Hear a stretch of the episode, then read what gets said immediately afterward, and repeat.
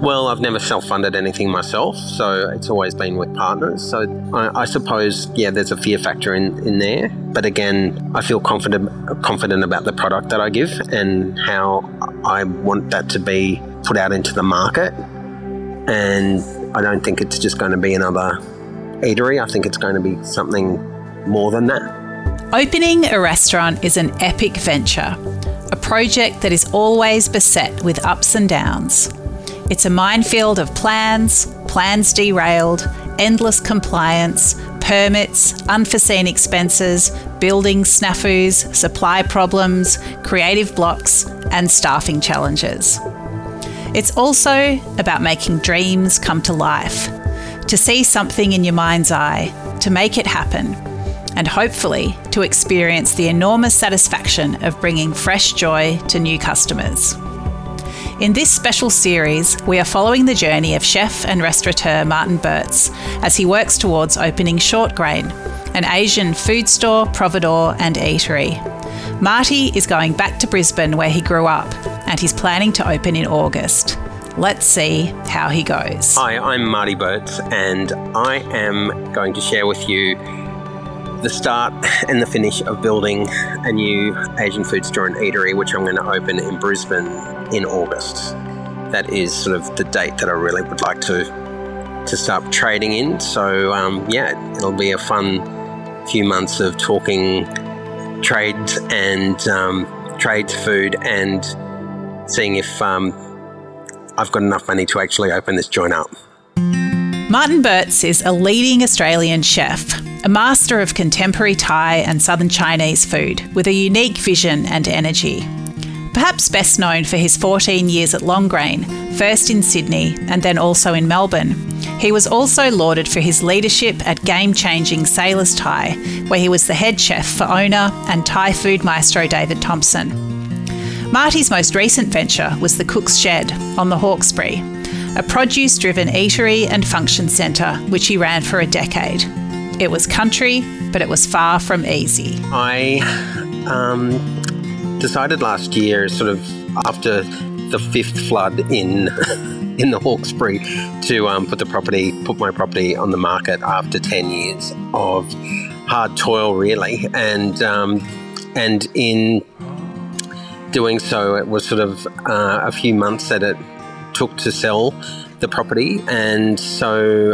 Uh, I was very fortunate to actually have all of my staff stay with me until the bittersweet end, and um, and give a consistent product until we had our last service, and that was really an amazing part of finishing at the cook shed because I was really worried about like people dropping off and and not um, and not seeing it through till the end with me, and I was really fortunate that that happened and I left the property on the 27th of September in 2022 and decided to move to Brisbane. Uh, so I stayed on the Gold Coast for about six weeks, and I also had some family stuff going on in Brisbane, so I, I could attend those um, those things in that time, which was great, and also have a really good think about what my next chapter was going to be. I did actually have an idea in my head, and the idea was to go back to Asia, to my, my Asian roots, because that's something that obviously I had done for a long time um, previously at Longrain and Sailors Thai and Darley Street Thai. So I'd sort of accumulated over 20 years' experience cooking Thai food. So I thought, you know, why don't you just go back and do that? And I do love it.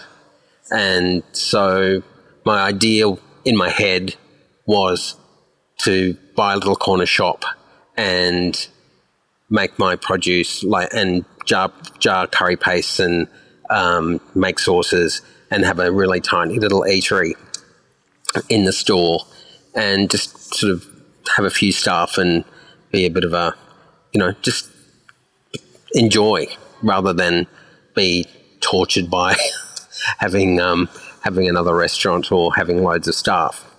And in that process, I started looking at um, looking at places to um, that were for lease and for sale, and I came across this really great building in Fortitude Valley, and it had just been renovated by some developers back to its original um, facade, and it, well, the interior is just is just empty. It's just an empty shell, and I fell in love with it because it was sort of reminiscent of what Longrain looked like before we did anything to it, and also Longrain Melbourne. So it was a bit bigger than I thought, and um, yeah, it was just like I think I really like this building, and um, so I decided to sort of see if I could secure it, and and I I just recently have signed the lease. So signed the lease about ten days ago.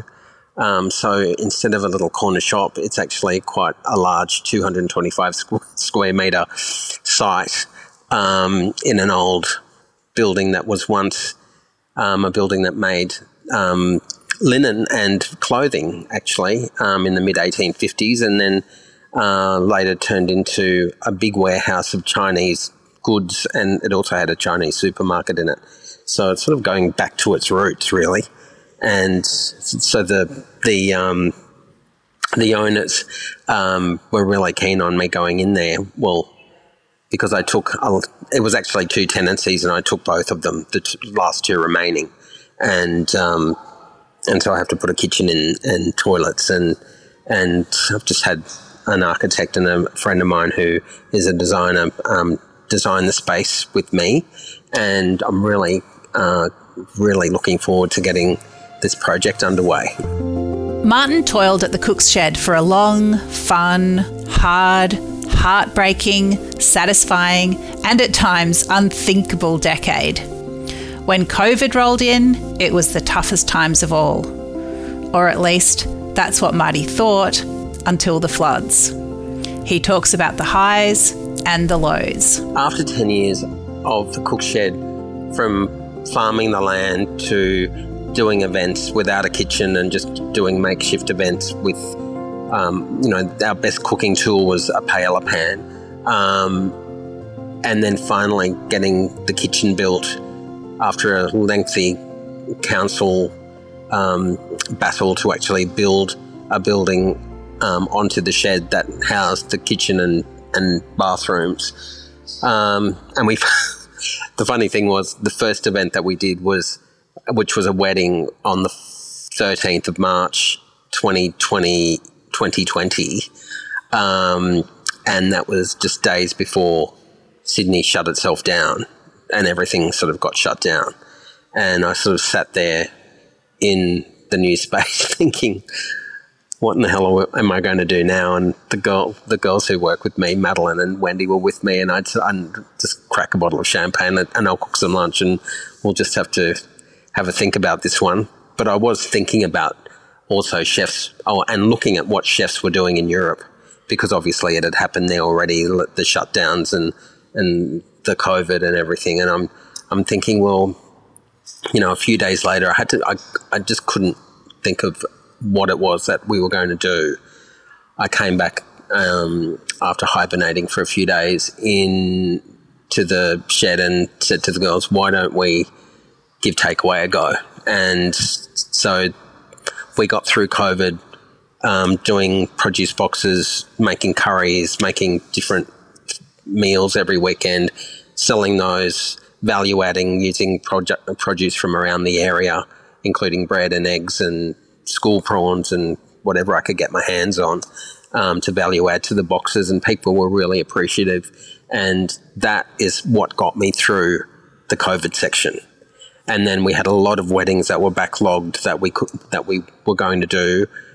So we started doing those once we could do weddings again, and that's when the flooding started. And I and after the fifth flood, as I said before, I just I had to I, I couldn't do it any. I just couldn't fathom cancelling any more events and refunding people's money. So I, I, thought, you know what, I'm I'm done. And all the staff said, we actually don't know how you actually got to this point and didn't give up. But it was a dream. It was my dream, and I didn't ever want to sell. It was it was a work in progress. And, and after 10 years, to have the kitchen built, have some of the landscaping done, there was still so much more to do in my mind.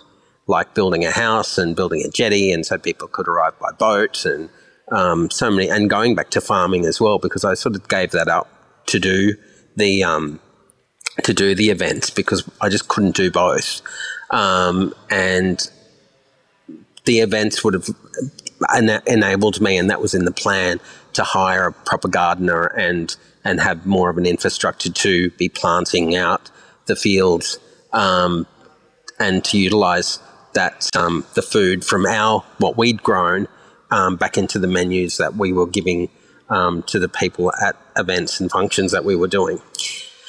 So yeah, it was a big decision, but um, yeah, after the flooding, I I just couldn't do anymore. So I decided to sell, and luckily, I actually did sell the property, and um, and they are going to continue it on as an event space. So I'm, I wish them all the best of luck. I think the farm found me. It was something that, and it evolved like with the old buildings and all, and the big sheds and everything. I wasn't keen on those when I first saw them, um, but then suggest my well, a great friend Victoria Alexander suggested, why don't you make this into an event space? And that's when it started. Oh yeah, I could do that. Of course, I could do that.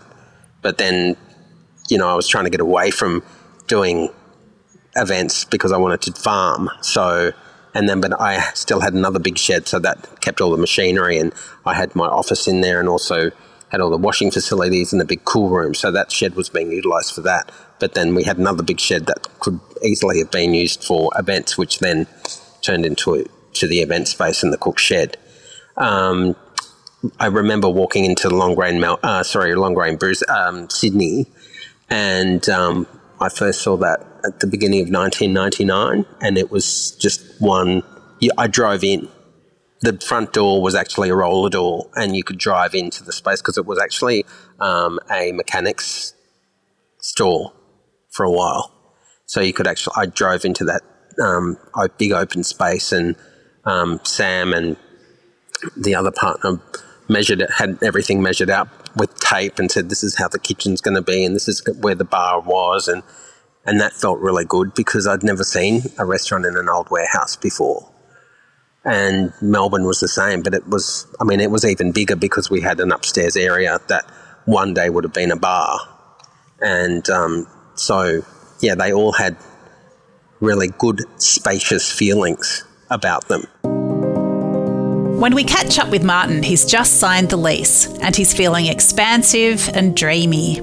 He expounds his vision for ShortGrain it's a new style of business for a new phase of his life. The store is going to be called ShortGrain, um, bit of a nod to, well, the building used to be um, a Chinese storehouse and also a Chinese supermarket, plus um, also um, a nod to Longrain, which I founded in 1999 and was head chef, executive chef until 2013. So I, going back to my Thai roots, you know, I want to sell Asian green vegetables and I, I want to have raw ingredients there plus um, dry goods plus my own product. Um, and then you can eat there as well, as I said, and have a sympathetic wine list to Asian food.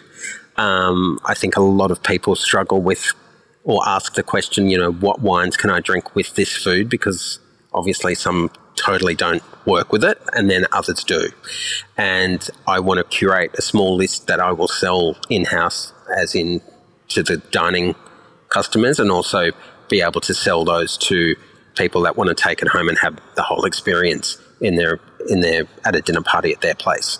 Um, so beer and wine, um, international um, list rather than just an Aussie list, um, and so it's yeah, it's a bit of a one shop um, one stop shop for a Thai dinner, for example, if you wanted to take it home. So if there's a curry that has protein in it that you can warm up, come into the glass cool room that you can walk into and, and pick the vegetables that will go into that curry and value add to it and, you know, finish it with Thai basil and you can make a relish or, or whatever. And, you know, this beautiful bottle of Gewürztraminer will go perfectly with your green curry of pork or whatever it is. Yeah, I'm just about to embark on a new new phase of my life. But as I said, you know, this project is it's an Asian food store that has an eatery in it, and um, I want to focus on the food store and sort of do it 50 50. So it'll be food that I've always enjoyed to cook, and um, and I just want people to just come in and have a bit of an experience in the store and also in being able to come in and eat. Um, a lot of people are asking if we're going to have a cocktail bar, and the answer is no. At the moment, you never, never know.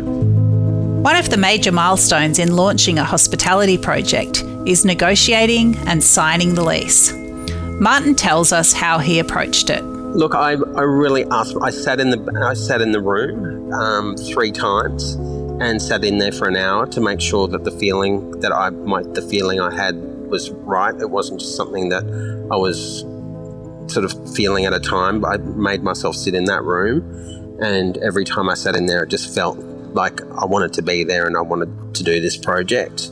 Um, it's in a really good spot um, in this, just on the outskirts of the city and in the valley. So just near Chinatown in well, what was Chinatown in Brisbane, and um, yeah, I, I, just have to ask. I had to ask myself a, a lot of times, uh, "Is this what you really want to do?"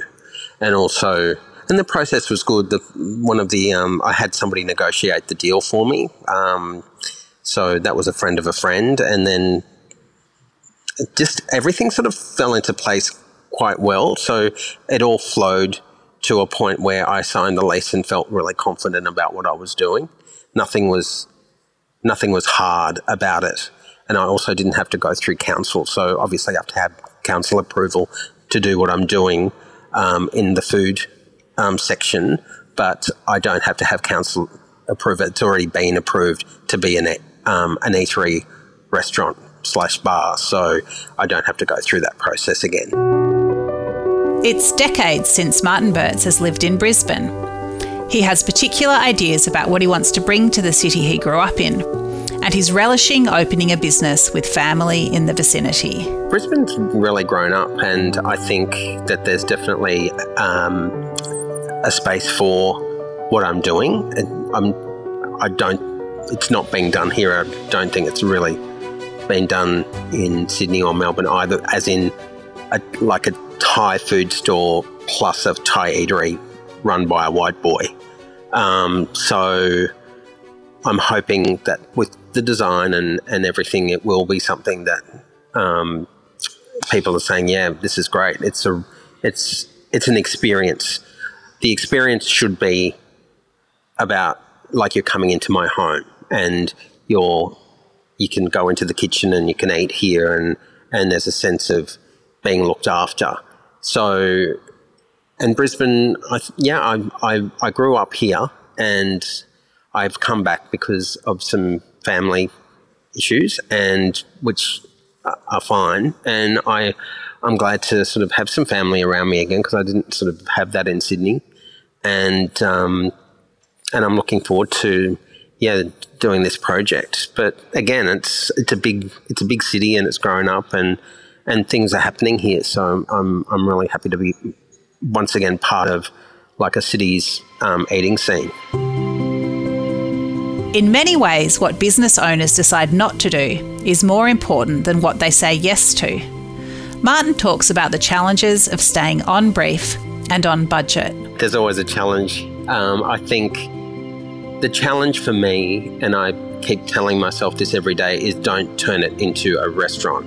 Like it is an eatery, but it's also a store. So, and I know myself, I'm generous and I want to make everyone happy, but I want to be able to give that experience of two things. So that's my own challenge for myself.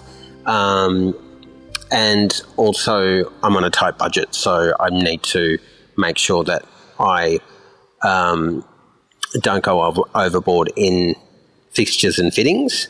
Um, but I still want it to be pretty because I'm going to be there all the time. And it is an old, beautiful building and it has got the most amazing windows. So um, the, the aesthetic is, is there as, you know, high ceilinged, big windowed room um, that is going to be um, a really good space for both of those eatery plus, um, shop things. So I'm, um, yeah, I just I just want to be um, sympathetic to what what it is, what it was, and um, just being very careful on on choosing my finishes.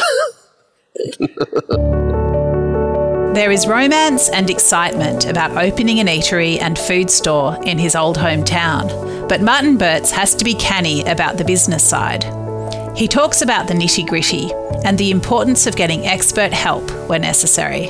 To have survived COVID and being on a farm in, you know, quite a long way out of Sydney and being able to get through that section without, well, it was always a struggle. Um, I have to say, you know, in those few last few years, I didn't pay myself. I just paid staff and paid my mortgage and everything else. So it'll be nice to be able to have a wage again.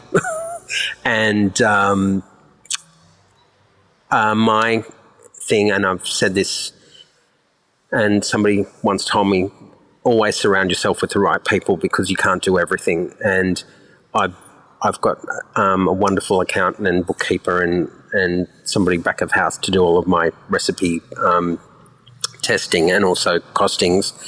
And because that's not my oh, it's not my strength. Um, I can write a recipe, sure. Um, I'm very generous, so I, I, just want to make sure that um, I stick to a um, stick to a plan and stick to, and also because we're putting things in jars and into and wanting to sell curries in Tetra Paks and, and whatever else I'm going to put um, in the shop section, um, it does have to stick to a formula because I'm not going to be making everything, and people do have to um, read recipes and um, make sure that everything's consistent. So um, that's that's going to be a challenge as well. But um, with the right equipment and the right kitchen facilities and making sure that everything runs smoothly, I'll be there all you know. I'll always be there all the time at the beginning, as I always am um, I think, yeah, it'll work. Keeping costs reined in is crucial for any new business. Martin talks tin tax. I have got a budget um, because I'm self funding, um, and it's 750000 And it has that's what it has to I have to open open the doors without spending any more than that. I have to trade only having spent that. I built the farm, kitchen, and obviously that was more than just, it was a building plus everything inside it. It wasn't tables and chairs because I already had bought that. But building a building from scratch, um, that was a million dollars. Um, so I'm hoping that 750 will furnish, build, fit out the kitchen, employ, and get us going and also there's an incentive from within that from the landlord, um, which I can't really say, but that's within that 750, um, which is great. Plus, um, I have three months rent free when we start trading. So I've had I've got an architect and, and a designer, and I've had to do a new logo. Well, obviously started looking for a new logo, which I've just signed off on, uh, and also um, there's fees that go into you know with the architect, um, not just his fees, but um, for um, the council to come up, come out and make sure that the building's all certified. The certifier has to be paid. Um, also, a structural engineer for the hoods and everything that need to be fitted into the kitchen. Um, and I think the structural engineer also has to do work out where all the plumbing's going to go. So that is another fee. Um, so fees to date, approximately, um, uh, I've already spent thirty-five thousand dollars without doing anything. um, and then I've had to also um, pay a bond of three months' rent. Um, so yeah, we're already over a hundred thousand spent. It's my money. I'm trying not to. I, I don't want to borrow any money. There are benefits to being self funded, but it's also scary. How does Martin balance the delights of independence with the terror of no safety net? Well, I've never self funded anything myself, so it's always been with partners. So, this, even at the farm, I did have some silent partners to help me build my kitchen. Um, but the land, the land itself was my, my property. Um, so, there's, yeah, I, I, suppose, yeah, there's a fear factor in, in there. Um, but again, I feel confident confident about the product that I give and how I want that to be um, be put out into the market. And I don't think it's just going to be another eatery. I think it's going to be something more than that. So I, I think it's always a point. It should all, for me, a point of difference. Like the farm was something that I've you know, even though other people had done you know farm farm restauranty things in other parts of the world, I, I yeah, I, I, really depended on locals during the time of the of the COVID and also the flooding, and I was really supported really well by them. Um, and I'm hoping that in the area where the where ShortGrain is going to be, I'll be again supported by locals because they'll love coming in and and maybe just having a curry and rice and a glass of wine and grabbing something to take home for the next day or whatever and, and have that have that feel I want it to have that feeling where they feel comfortable to come in whenever they feel like it really. Working towards opening means addressing a long list of things to do, day by day, week by week, month by month. Martin shares what's next. Over the next weeks, I am uh, getting elevations drawn by the architect, um, finalising the actual space, what it will look like, um, kitchen equipment, um, pricing. Um, I'm trying to do only induction in the kitchen. So I'll be one of the first restaurants, maybe in Australia, to have induction woks. Um, so that's something um, through a company called BNS. They, I've always bought my woks through them, so they've just got a new prototype coming out of a of induction wok. So I'm hopefully going to be using those in in the store. Um, and yeah, just sourcing furniture and um, and that sort of thing. So the next few, basically the next few weeks is just kitchen and layout and um, finalising drawings and getting um, getting quotes from builders. Stay with us over the coming weeks and months as we follow Martin Boetz and the development of ShortGrain. Will he stay on budget? Will the curveballs come? And will he be able to stay true to his vision as he gets closer to offering hungry, spice loving Brisbaneites rice, curry, a glass of wine, and some more curry paste to take home. This is Dirty Linen, and I'm Dani Valent. We air the issues that the hospitality industry finds hard to talk about, hearing from different people with unique perspectives. We want to hear from you as well. If you have something that needs to be said about a topic, get in touch so we can include your perspective. Contact us at dirtylinen at deepintheweeds.com.au or hit us up on Insta at Dirty Linen Podcast. We can't wait to hear from you.